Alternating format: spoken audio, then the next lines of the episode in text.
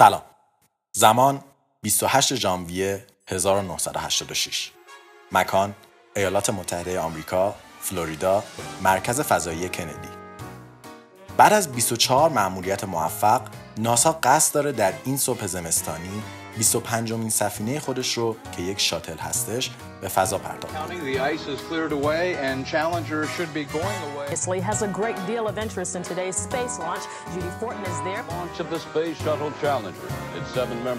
هفت فضا نورد در این سفینه حضور دارند که یکی از اونها خانم کریسا مکالیف معلم ابتدایی در یکی از مدارس نیو همشایر هستش.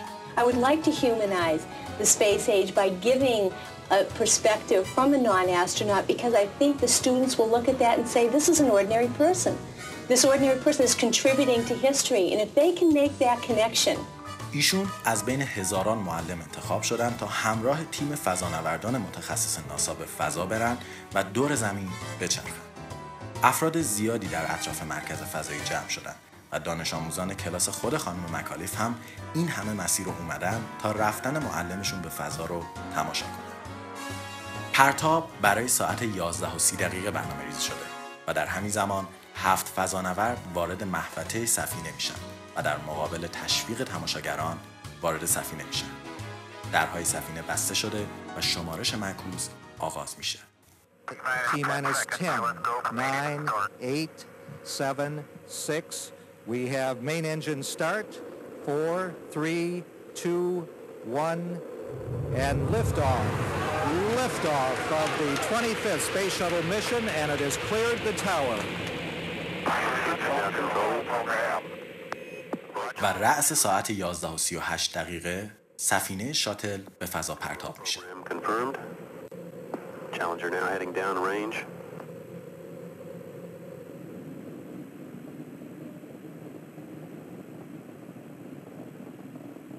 Engines beginning throttling down now at 94%. همه چیز تحت 104%. کنترل به نظر می‌رسه که ناگهان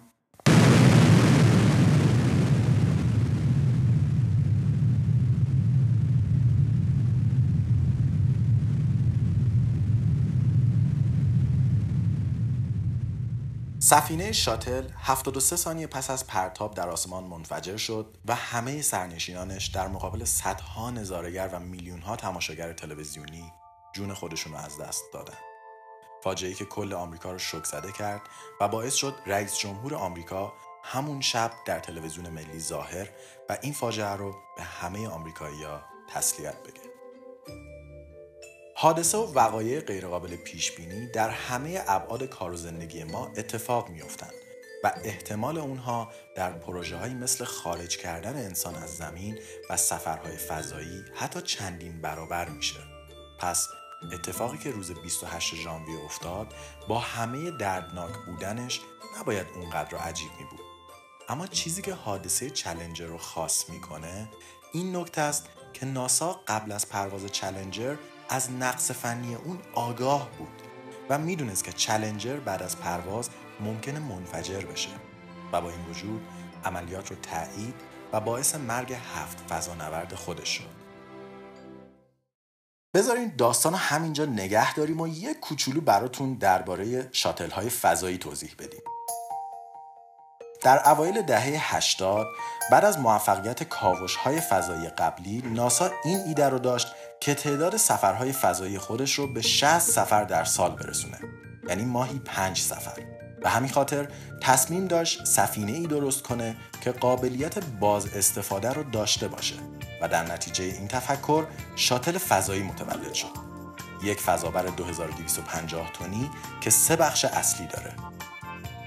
بخش اصلی این سفینه یک مدارگرده که شبیه هواپیماهای خودمونه و حامل اصلی انسانها و محتوای داخل سفینه هستش. این مدارگرد سه تا موتور داره که سوختش توسط یک عدد مخزن بزرگ که پشت مدارگرد قرار داره تأمین میشه.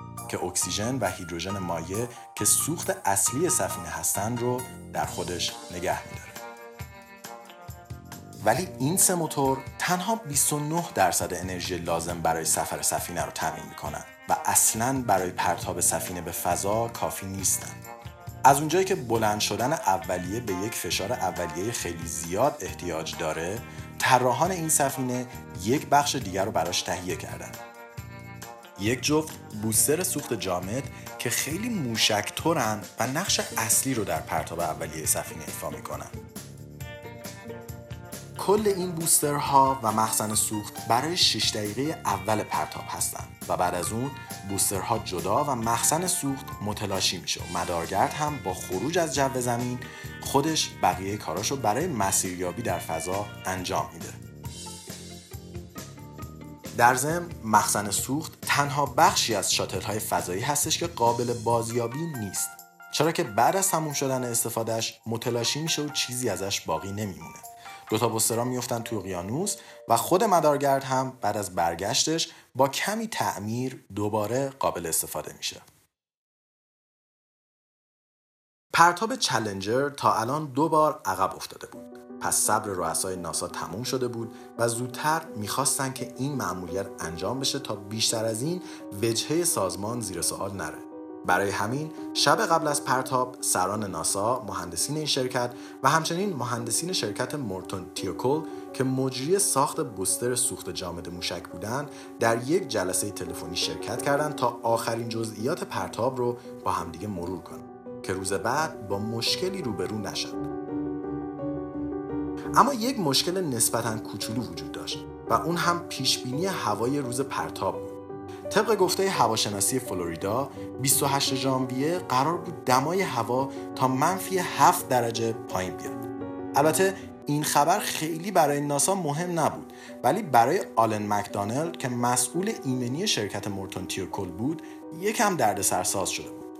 این شرکت برای جلوگیری از نشت گازهای 6000 درجه‌ای داخل بوسترها از یک حلقه چنبره‌ای استفاده کرده بودند. یک پلاستیک حلقه‌ای که در طول فرایند منتاژ بین چند قسمت بوستر فشرده شده بود و یک بست مکانیکی در میان قسمت‌ها به وجود آورده بود.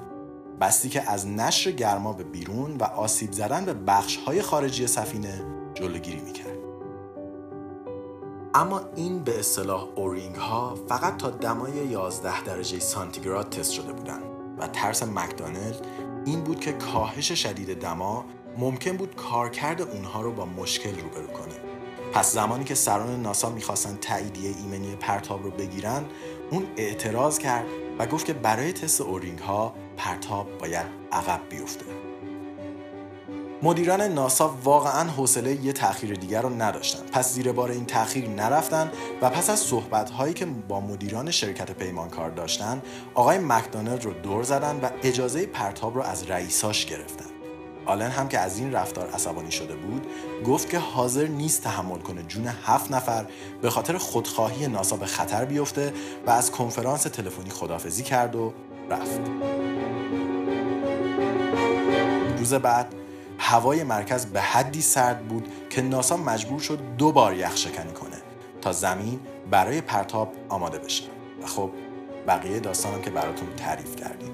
شاتل به فضا پرتاب میشه و 73 ثانیه بعد از حرکت در آسمون منفجر میشه. بعد از این حادثه ناسا تیم تحقیقاتی خودش رو برای بررسی علت وقوع انفجار تأسیس کرد و این تیم پس از ماهها به همون حرفی رسید که آقای مکدانل یک روز قبل از وقوع انفجار بهش اشاره کرده بود. سرمایه هوا باعث شده بود که اورینگ ها خشک بشن و کارایی خودشون رو از دست بدن. پس بعد از شروع به کار بسترها حرارت از اونها به بیرون نشت کرده و مخزن سوخت سفینه رو منفجر کرده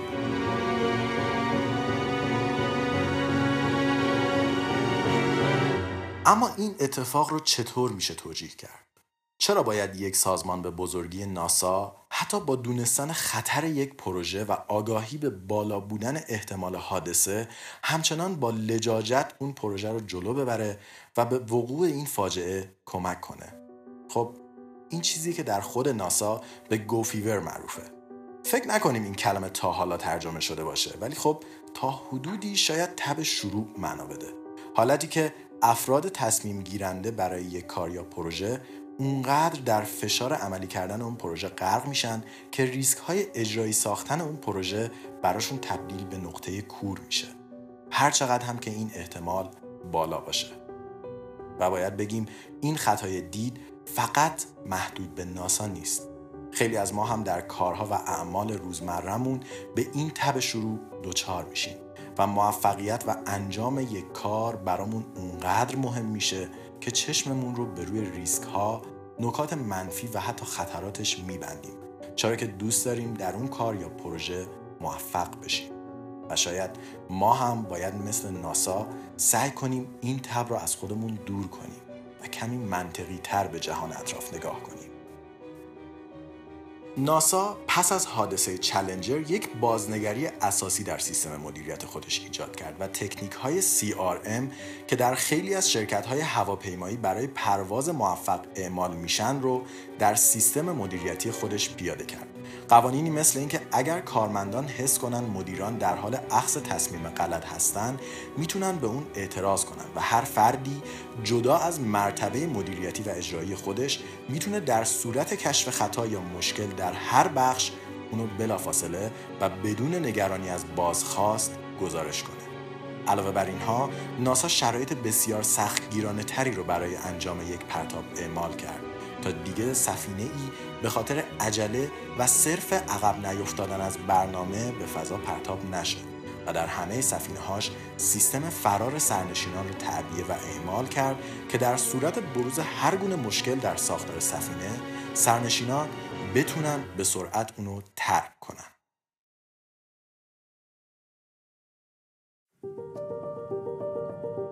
امسال سیومین سالگرد حادثه چلنجر بود. این اتفاق ناگوار به جز اینکه باعث تاثیرات شگرف در صنعت مهندسی و سیستم های مدیریتی سازمان ناسا و خیلی جاهای دیگه شد یک بار دیگه یادآور قهرمانان دنیای علم و اهمیت اونها در زندگی انسانی بود. انسانهایی که در طول تاریخ برای پیشبرد علم جون خودشون از دست دادن. افرادی که بدون تنفر بدون ترس و بدون هیچ گونه منفعت طلبی با چراغ علم به سمت تاریکی ها رفتن. از همه چیز گذشتن و حتی جون خودشون رو در این مسیر از دست دادن. حادثه چلنجر هفت نفر تلفات داشت. کریسا مکالیف، گریگوری جارویس، جودیس رزنیک، فرانسیس اسکوبی، رانلد مکنیر، مایک سمیت و آقای اولیسون اونیزوکا. جا داره اینجا یادشون رو گرامی بدونیم و از اونا به خاطر تأثیری که روی ما و جهان ما گذاشتن قدردانی کنیم.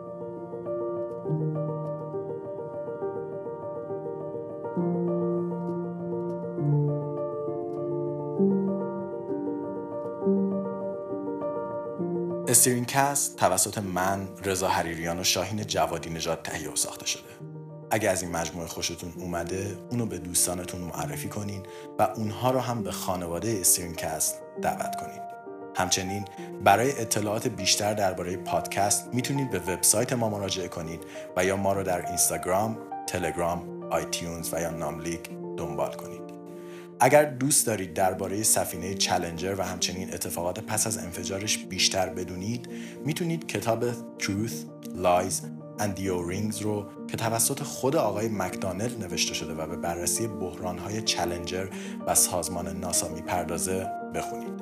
کتاب جالبیه. راستی توییتر استرین کست هم کار خودش رو شروع کرده. اگه اونجا هستین ما رو در آدرس at sign استرین underline کست دنبال کنید خوشحال میشیم اونجا هم ببینیمتون. و لطفا مثل همیشه ایده های خوبتون رو برای ما بفرستین تا در این فصل به اونها بپردازیم. ما از شنیدن و خوندنشون خوشحال میشیم. من رضا به همراه شاهین دو هفته خوبی رو براتون آرزو می‌کنم. و تا قسمت بعد مراقب خودتون باشید